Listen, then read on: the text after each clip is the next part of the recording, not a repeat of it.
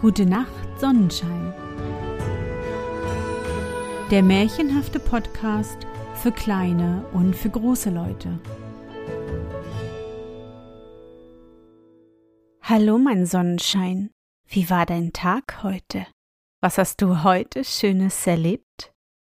Mein Name ist Anne und ich begrüße dich zu einer neuen Folge meines Märchenpodcasts.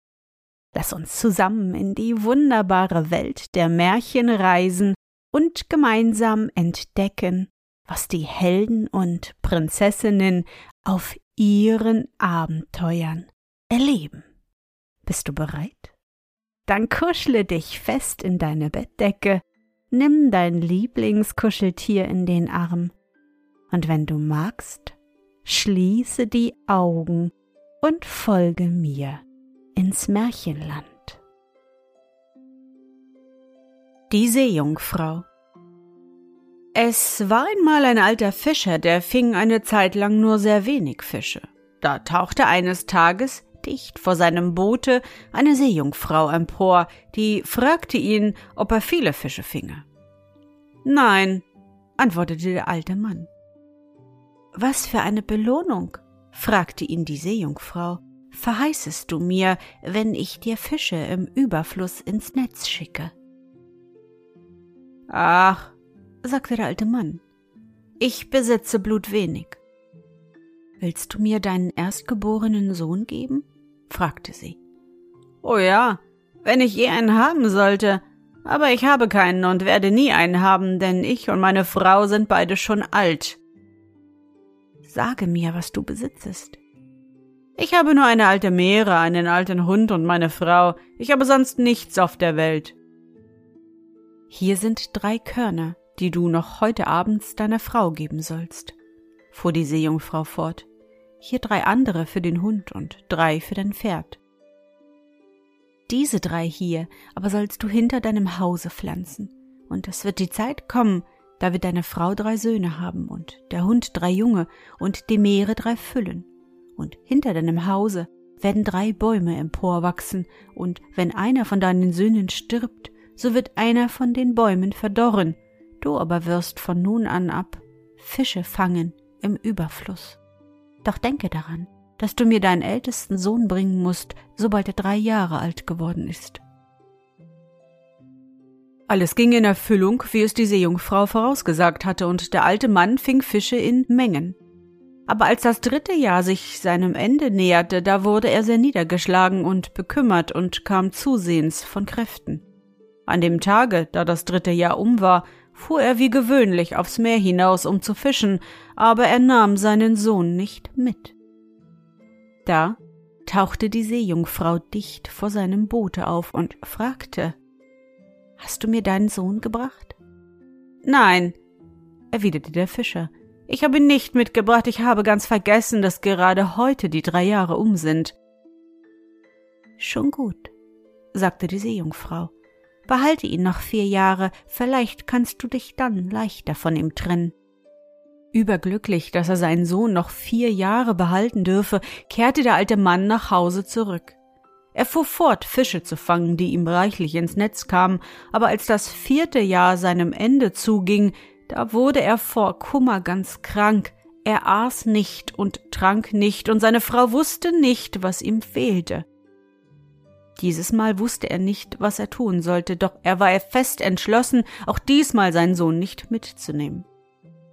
Wieder fuhr er wie sonst aufs Meer hinaus, um zu fischen, und wieder tauchte die Seejungfrau dicht vor seinem Boote empor und fragte ihn Hast du mir deinen Sohn mitgebracht? Ach, erwiderte der Fischer, ich habe ihn auch dieses Mal vergessen. Kehre nach Hause zurück, sagte die Seejungfrau, aber von heute in sieben Jahren musst du ihn mir ganz bestimmt bringen. Es wird dir dann nicht leichter fallen, dich von ihm zu trennen. Inzwischen wirst du weiter Fische haben in Überfluss. Voller Freude kam der alte Mann heim. Er konnte seinen Sohn weitere sieben Jahre behalten. Länger glaubte er, würde er wohl nicht leben und so die Seejungfrau nicht mehr sehen.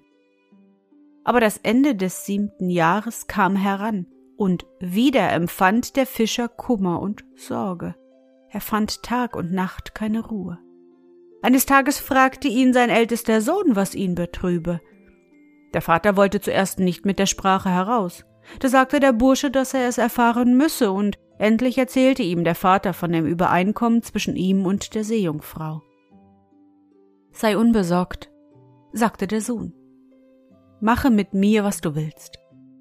Du sollst aber nicht zu ihr gehen, mein Sohn, und ich will mein Leben lang keine Fische mehr fangen. Wenn du nicht willst, dass ich mit dir gehe, so bestelle mir beim Schmied ein festes, starkes Schwert, damit will ich mein Glück versuchen, sagte der Sohn. Da ging der Vater zum Schmied und der machte ihm ein tüchtiges Schwert. Als er damit heimkam, da ergriff es der Sohn. Kaum aber hatte er es ein oder zweimal geschwungen, so zersprang es in hundert Splitter. Da bat er seinen Vater, ihm ein anderes Schwert machen zu lassen, das aber sollte noch einmal so schwer sein. Sein Vater tat es, aber es erging dem neuen Schwert nicht besser als dem ersten, es zerbrach in zwei Hälften. Da ging der Mann zum dritten Male zum Schmied, und der schmiedete ein Schwert, wie er noch nie zuvor eines gemacht hatte. Hier hast du das Schwert, sagte der Schmied. Es gehörte eine tüchtige Faust dazu, es zu schwingen. Der Fischer brachte es seinem Sohne, der es probierte. Das ist recht, sagte er. Nun ist es hohe Zeit, mich auf den Weg zu machen. Am folgenden Morgen sattelte er das schwarze Pferd und ritt, von seinem Hunde gefolgt, von dannen. Unterwegs stieß er auf ein totes Schaf. Ein großer Hund, ein Falke und ein Fischotter stritten sich darum. Da stieg er vom Pferde und zerteilte das Aas so unter den dreien, dass der Falke einen, der Fischotter zwei und der Hund drei Teile davon erhielten. Darauf sagte der Hund, wenn dir ein flinker Fuß oder ein scharfer Zahn nützt, dann denk an mich und ich will dir zu Hilfe kommen. Der Fischotter sagte, wenn dir ein schwimmender Fuß in der Tiefe eines Sees zustatten kommt, so denk an mich und ich will dir zu Hilfe kommen. Zuletzt sprach der Falke. Wenn du in Not gerätst, aus der dich hurtige Schwingen oder krumme Krallen befreien können, so denk an mich und ich will dir zu Hilfe kommen. Darauf ritt er weiter, bis er das Schloss eines Königs erreichte. Dort nahm er einen Dienst als Kuhhirte an, und sein Lohn sollte groß oder klein sein, je nachdem die Kühe viel oder wenig Milch gaben. Er trieb das Vieh auf die Weide, aber diese war sehr spärlich. Daher gaben sie auch nicht viel Milch, als er sie heimgetrieben hatte, und so bekam er an diesem Abend auch nur wenig Speis und Trank. Am nächsten Tag ging er viel weiter mit ihnen und kam endlich zu einer grasreichen Wiese in einem grünen Tal, wie er ihresgleichen noch nie gesehen hatte. Aber als er das Vieh heimtreiben wollte, da kam ein ungeheurer Riese mit gezogenem Schwerte auf ihn zu. Hui, hau, ho, greich, rief er aus. Schon lange sehnen sich meine verrosteten Zähne nach Menschenfleisch. Das Vieh ist mein, denn ich habe es auf meinem Grund und Boden getroffen, und du wirst bald ein toter Mann sein. Das kann man noch nicht wissen, sagte der Hirte. Es ist leichter gesagt als getan. So gingen sie aufeinander los. Der Hirte zog sein haarscharfes Schwert, und während des Kampfes sprang der schwarze Hund dem Riesen auf den Rücken. Der Hirte tötete den Riesen, dann sprang er auf das schwarze Pferd und begann das Haus des Riesens zu suchen. Er fand es bald. Der Riese hatte in der Eile Tür und Tor offen gelassen. Der Hirte trat ein und fand Geld und Kostbarkeiten und Gold und Silber besetzte Kleider in Hülle und Fülle. Zu Beginn der Nacht ging er wieder in das königliche Schloss zurück, aber er nahm nichts aus dem Hause des Riesen mit. Und als am Abend die Kühe gemolken wurden, da gaben sie viel Milch. Und an dem Abend bekam er reichlich zu essen und zu trinken, und der König war ungeheuer froh, einen so guten Hirten bekommen zu haben. So ging der Hirte täglich in das grüne Tal, doch schließlich war die Wiese abgegrast. Da beschloss er ein wenig tiefer in das Land der Riesen einzudringen. Dort fand er einen ungeheuren Park und reichliches Gras. Er holte also das Vieh und brachte es in den Park. Kaum waren sie drin, so kam ein ungeheurer Riese wütend herangestürmt. Hui, hau, hogreich, rief er. Heute Nacht werde ich meinen Durst mit deinem Blute löschen. Das kann man noch nicht wissen, sagte der Hirte. Es ist leichter gesagt als getan. Die beiden gingen aufeinander los. Hei, wie da die Schwerter blitzten. Es schien, als sollte der Riese den Sieg über den Hirten davontragen, aber da rief dieser seinen Hund und der sprang den Riesen an den Hals. Rasch hieb ihm der Hirte den Kopf ab. An dem Abend kam er sehr müde nach Hause. Wieder hatten die Kühe viel Milch und die ganze königliche Familie war froh, dass sie so einen Hirten hatten. Er ließ das Vieh eine Zeit lang in dem Parke weiden. Aber als er eines Abends heimkam, da wurde er nicht wie sonst von der Kuhmagd freundlich begrüßt, sondern alles weinte und jammerte. Er fragte nach der Ursache des Kummers. Da erzählte ihm die Kuhmagd, dass sich in dem See ein großes Ungeheuer mit drei Köpfen befinde, das erhalte jedes Jahr eine Jungfrau als Tribut, und diesmal sei das Los auf die Königstochter gefallen, die am folgenden Tage um die Mittagszeit von dem Ungetüm erwartet wurde. Doch sei ihr Freier entschlossen, sie zu retten. Welcher Freier? fragte der Hirte. Ein tapferer Ritter, sagte die Kuhmagd. Wenn es ihm gelingt, das Ungeheuer zu töten, dann wird er die Königstochter heiraten, denn der König hat sie demjenigen, der sie rettet, zur Frau versprochen. Am folgenden Tage um die bestimmte Zeit ging die Königstochter mit dem Ritter zu dem schwarzen Ungetüm. Kaum waren sie dort angelangt, so tauchte es in der Mitte des Sees empor.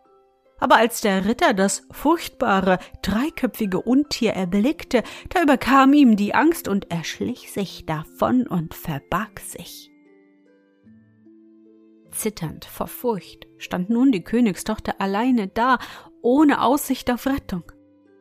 Plötzlich erblickte sie einen beherzten, schönen Jüngling auf schwarzem Pferde. Er war prächtig gekleidet, vortrefflich bewaffnet und von einem schwarzen Hund gefolgt. Er ritt auf sie zu und sprach Dein holdes Gesicht ist von Trauer erfüllt, o Jungfrau, was tust du hier? Ach, erwiderte die Königstochter, ich werde nicht lange mehr hier sein. Das ist noch gar nicht ausgemacht. Ein tapferer Ritter, sagte sie, ist bereits vor der Gefahr entflohen. Tapfer ist derjenige, der dem Kampfe standhält, erwiderte der Jüngling. Er legte sich zu ihren Füßen nieder, um ein wenig zu schlafen, und bat sie, ihn zu wecken, sobald das Ungeheuer sich dem Ufer nähere. Wie soll ich dich wecken? fragte sie.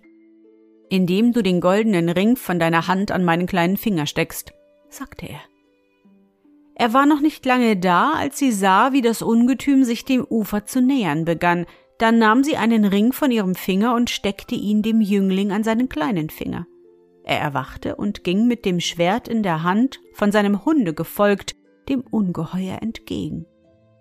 Hoch aufspritzte die Flut, als die beiden im Kampfe aufeinander stießen. Die Königstochter war starr vor Schrecken bei dem Gebrülle des Ungetüms. Bald waren sie unten, bald wieder oben. Endlich gelang es dem Jüngling, dem Untier einen Kopf abzuhauen. Da brüllte es. Reiwitsch! Und der Sohn der Erde, das Echo, gab den Schrei zurück. Das Ungeheuer rührte den See von einem Ende bis zum anderen auf und verschwand im Nu. Heil dem Sieger! rief die Tochter des Königs. Für diese Nacht bin ich gerettet, aber das Ungetüm wird wieder und immer wieder kommen, solange es nicht die anderen zwei Köpfe verliert. Er zog eine Weidenrute durch den Kopf des Ungeheuers und gab ihn der Königstochter, hieß sie aber am folgenden Tage den Kopf wieder mitbringen. Während der Hirte zu seiner Herde ging, begab sie sich nach Hause. Den Kopf trug sie auf der Schulter. Sie war noch nicht weit gegangen, als der Ritter sie von seinem Versteck aus gewahrte. Der drohte ihr mit dem Tode, wenn sie nicht sagen wolle, dass er es gewesen, der dem Untier den Kopf abgehauen habe. Jawohl, sagte sie. Wer hat es denn sonst getan? Sie erreichten das königliche Schloss und der Ritter trug den Kopf des Ungetüms auf seiner Schulter. Großer Jubel herrschte, dass die Königstochter gesund und heil heimgekehrt war. Alle bewunderten den Ritter, dessen Hände von dem Blute des Ungeheuers rot gefärbt waren. Am folgenden Morgen gingen die beiden wieder an den See, aber niemand zweifelte daran, dass der Ritter die Königstochter befreien würde. Wieder kam sie an denselben Ort. Es dauerte nicht lange, so regte sich das furchtbare Untier in der Mitte des Sees, und der Held schlich sich hinweg wie am Tage zuvor. Aber gleich darauf kam der Jüngling auf dem schwarzen Pferde, nur in einem anderen Gewand. Sie erkannte ihn trotzdem und sprach Wie freue ich mich, dich wiederzusehen. Ich hoffe, du wirst dich heute mit gleicher Tapferkeit wie gestern deines großen Schwertes bedienen. Komm her und raste ein wenig. Er setzte sich neben die Königstochter und sprach Wenn ich einschlafe, bevor das Untier kommt, so wecke mich. Wie soll ich dich wecken? fragte sie ihn. Indem du den Ring aus deinem Ohr in das meine steckst. Er war kaum eingeschlafen, da rief die Königstochter Wach auf, wach auf. Aber er wachte nicht auf. Da nahm sie den Ring aus ihrem Ohr und tat ihn in das Ohr des Jünglings. Sofort wachte er auf und ging dem Ungetüm entgegen. Wie hieben sie da aufeinander ein, wie schäumte und raste und brüllte das Tier. So kämpften sie lange Zeit, aber bei Einbruch der Nacht hieb er dem Ungeheuer den zweiten Kopf ab. Die Königstochter ging mit beiden Köpfen heim, da kam wieder der Ritter und befahl ihr wieder zu sagen, dass er es gewesen sei, der dem Untier auch den zweiten Kopf abgehauen habe. Jawohl, sagte sie, wer hat es denn sonst getan? Sie erreichten das königliche Schloss. Da herrschte Jubel und Freude. War der König das erste Mal hoffnungsvoll gewesen, so war er jetzt davon überzeugt, dass dieser große Held seine Tochter erretten würde, und niemand zweifelte daran, dass am folgenden Tage auch der dritte Kopf des Ungeheuers fallen würde. Am folgenden Tage entfernten sich die beiden wieder, und der Ritter verbarg sich wie früher. Die Königstochter begab sich an das Ufer des Sees. Der Jüngling auf dem schwarzen Rosse erschien und setzte sich an ihre Seite. Wieder weckte sie ihn, indem sie den anderen Ohrring an sein Ohr steckte, und wieder ging er dem Ungeheuer entgegen. Das Ungeheuer brüllte und raste noch fürchterlicher als die Tage vorher. Aber es half ihm nichts. Nach heftigem Kampfe hieb der Jüngling ihm auch den dritten Kopf ab. Dann zog er eine Weidenrute hindurch, und die Königstochter trug die Köpfe nach Hause. Als sie das Königsschloss erreichte, da schwelgten alle in Wonne und am folgenden Tage sollte der Ritter die Königstochter heiraten. Aber als der Priester kam, da sagte sie, dass sie nur denjenigen heiraten würde, der die Köpfe des Ungetüms von der Weidenrute lösen könne, ohne sie zu zerschneiden. Wer anderes soll die Köpfe lösen als derjenige, der sie auf die Weidenrute getan, sagte der König. Doch der Ritter versuchte vergebens, die Köpfe abzunehmen. Nach ihm versuchten es alle anderen im königlichen Schlosse, aber niemandem gelang es. Da fragte der König, ob sich noch jemand im Schlosse befinde, der den Versuch nicht gemacht hätte. Da antwortete man ihm, dass der Hirte es noch nicht versucht hätte. Man ließ ihn holen, und es dauerte nicht lange, so hatte er die Köpfe von der Weidenrute gelöst. Warte ein wenig, sagte die Königstochter zu ihm. Der Mann, der dem Ungeheuer die Köpfe abgeschlagen hat, ist auch im Besitze meines Ringes und meiner Ohrringe. Da steckte der Hirte die Hand in die Tasche und warf die drei Ringe auf den Tisch. Du bekommst mich zur Frau, sagte die Königstochter. Doch der König war nicht sehr erfreut, als er sah, dass der zukünftige Mann seiner Tochter ein Hirte war. Doch befahl er, dass man ihn besser kleide. Da sagte die Tochter, dass er ein so prächtiges Gewand besitze, wie es schöner im Königsschlosse nicht zu finden sei, und der Hirte zog das goldbesetzte Gewand des Riesen an, und noch am selben Abend wurden sie getraut. Sie waren nun Mann und Frau und lebten sehr glücklich miteinander. Da gingen sie eines Tages am Ufer des Sees spazieren, als plötzlich ein furchtbares Ungetüm herbeikam, das weit schrecklicher war als das erste und den Mann der Königstochter, ohne viel zu fragen, in den See hineinzog. Die Königstochter war tief unglücklich, sie wandte kein Auge von dem See. Sie traf einen alten Schmied und erzählte ihm, was ihrem Gatten widerfahren sei. Der riet ihr, das Schönste, was sie besaß, auf demselben Platze auszubreiten, an welchem ihr Gatte ihr geraubt worden war. Sie tat, was er ihr geraten hatte. Da tauchte das Scheusal empor und sagte Deine Juwelen sind schön, o Königstochter. Viel schöner, erwiderte sie, ist das Juwel, das du mir genommen hast. Lass mich meinen Mann sehen, und du kannst dir von dem Schmucke wählen, was du willst. Das Ungeheuer brachte ihn herbei. Gib ihn mir wieder, und du sollst den ganzen Schmuck bekommen, den du hier siehst, sagte die Königstochter. Das Untier erfüllte ihr Begehren und warf ihr den Gatten lebendig und unversehrt an das Ufer. Wieder ging sie nach einer Zeit am Ufer des Sees spazieren. Da kam dasselbe Ungetüm und raubte die Königstochter. Ihr Mann war trostlos und wanderte Tag und Nacht am Ufer hin und her. Da rief er den alten Schmied, und der sagte ihm, es gäbe nur einen einzigen Weg, das Ungeheuer zu töten, und das sei folgender. Auf der Insel in der Mitte des Sees befindet sich die weißfüßige Hirschkuh Eileen Kalen. Die hat die schlankesten Beine und den schnellsten Lauf. Und wenn sie gefangen wird, so springt eine Nebelkrähe aus ihr hervor. Und wenn die Nebelkrähe gefangen wird, so springt eine Forelle aus ihr empor. Aber die Forelle hat ein Ei in ihrem Mund und in dem Ei ist die Seele des Untiers und wenn das Ei zerbricht, dann ist das Ungeheuer tot. Es war aber unmöglich, auf die Insel zu gelangen, denn das Ungeheuer zog jedes Boot in die Tiefe, das sich auf die See wagte. Da wollte er versuchen, mit dem schwarzen Rosse hinüberzuspringen. Das gelang ihm. Das schwarze Ross wagte den Sprung und der schwarze Hund folgte ihm. Er sah die Hirschkuh Aili Kailin und ließ sie von dem schwarzen Hunde verfolgen. Aber wenn dieser auf der einen Seite der Insel war, so war sie schon auf der anderen. Ach, rief der junge Mann aus, wäre doch jetzt der große Hund da, den ich damals bei dem toten Schaf getroffen habe. Kaum hatte er das Wort ausgesprochen, so befand sich der dankbare Hund an seiner Seite, und es dauerte nicht lange, da hatte er die Hirschkuh mit Hilfe des schwarzen Hundes erreicht. Aber kaum war sie gefangen, als eine Nebelkrähe aus ihr hervorsprang. Ach, wie gut wäre es, wenn der graue Falke mit dem scharfen Auge und den schnellen Fluge jetzt hier wäre. Kaum hatte er das gesagt, so war der Falke hinter der Nebelkrähe her, und es dauerte nicht lange, so hatte er sie erreicht. Aber kaum fiel sie am Ufer des Sees nieder, so sprang die Forelle aus ihr hervor. Ach, wärest du jetzt bei mir, o Fischotter! Kaum hatte er diese Worte gesagt, so war der Fischotter an seiner Seite. Sofort sprang er in den See und brachte die Forelle herbei. Da kam aus ihrem Munde das Ei heraus.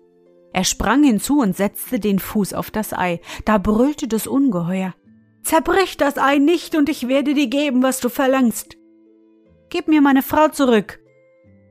In einem Augenblicke war sie an seiner Seite. Als er ihre Hand in seine beiden Hände nahm, da zerdrückte er das Ei mit seinem Fuße und das Untier war tot. Es war ein scheußlicher Anblick. Sie ließen das Scheusal liegen und gingen nach Hause, und im Schlosse des Königs herrschte eitel Freude. Jetzt erst erzählte der Jüngling dem Könige, wie er die beiden Ungetüme getötet hatte, und der König erwies ihm große Ehren und er machte ihn zu einem Großen des Reiches. Eines Tages ging er mit seiner Frau spazieren. Da bemerkte er in einem Walde am See ein kleines Schloss, und er fragte seine Frau, wer dort wohne.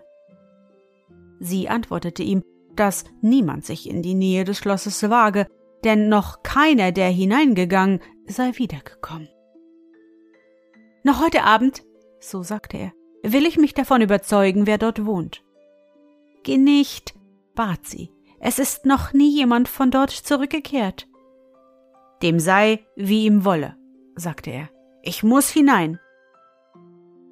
Ja, und er ging, als er das Tor erreichte, trat ihm ein glattzüngiges altes Weib entgegen. Heil und Segen, Fischerssohn, sagte sie. Ich freue mich, dich zu sehen.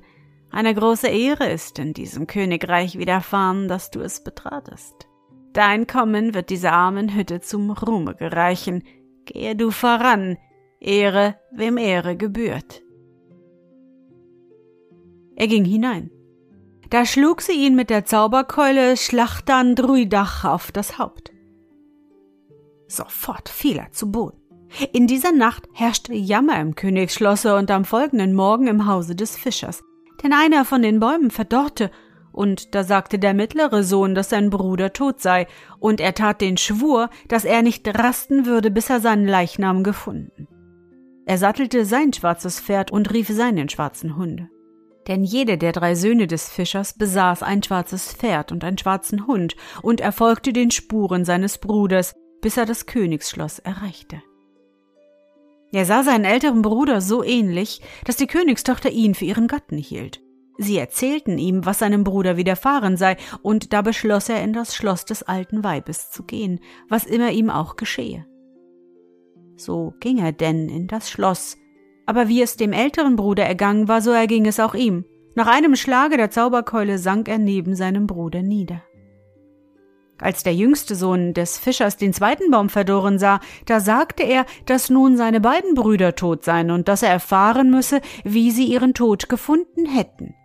Wie seine Brüder, so ritt auch er auf seinem schwarzen Pferde aus, gefolgt von dem schwarzen Hunde, und er ritt ohne Rast, bis er an das Schloss des Königs kam.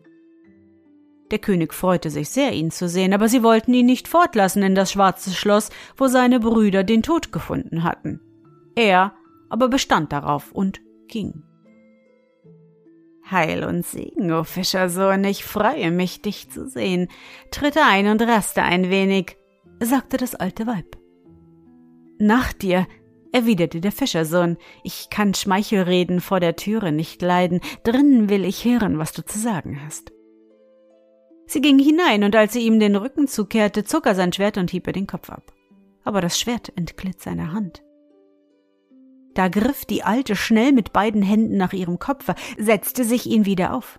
Der Hund sprang auf sie los, aber sie schlug das treue Tier mit der Zauberkeule, so dass es zu Boden fiel. Doch der Jüngling war nicht faul.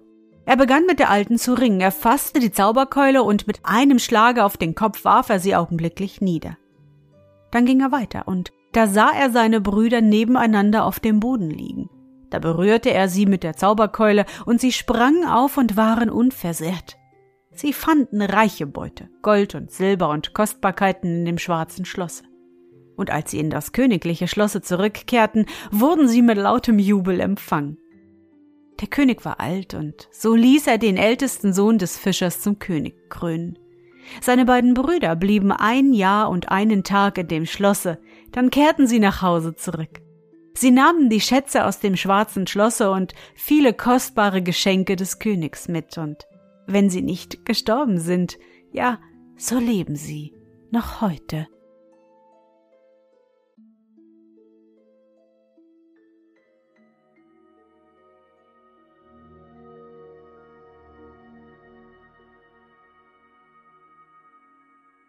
Na Sonnenschein, bist du noch wach?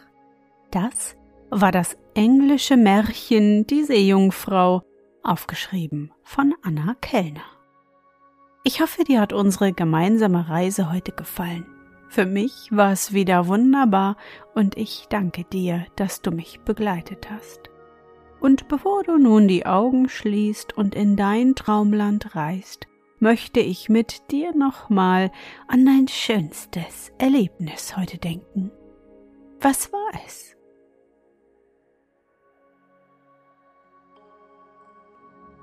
Vielleicht habt ihr schon begonnen, die ersten Weihnachtsplätzchen zu backen.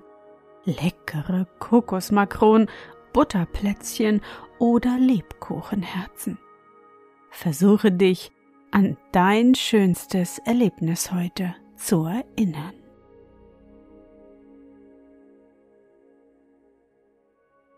Und was war dein schönstes Erlebnis heute und wie fühlst du dich dabei?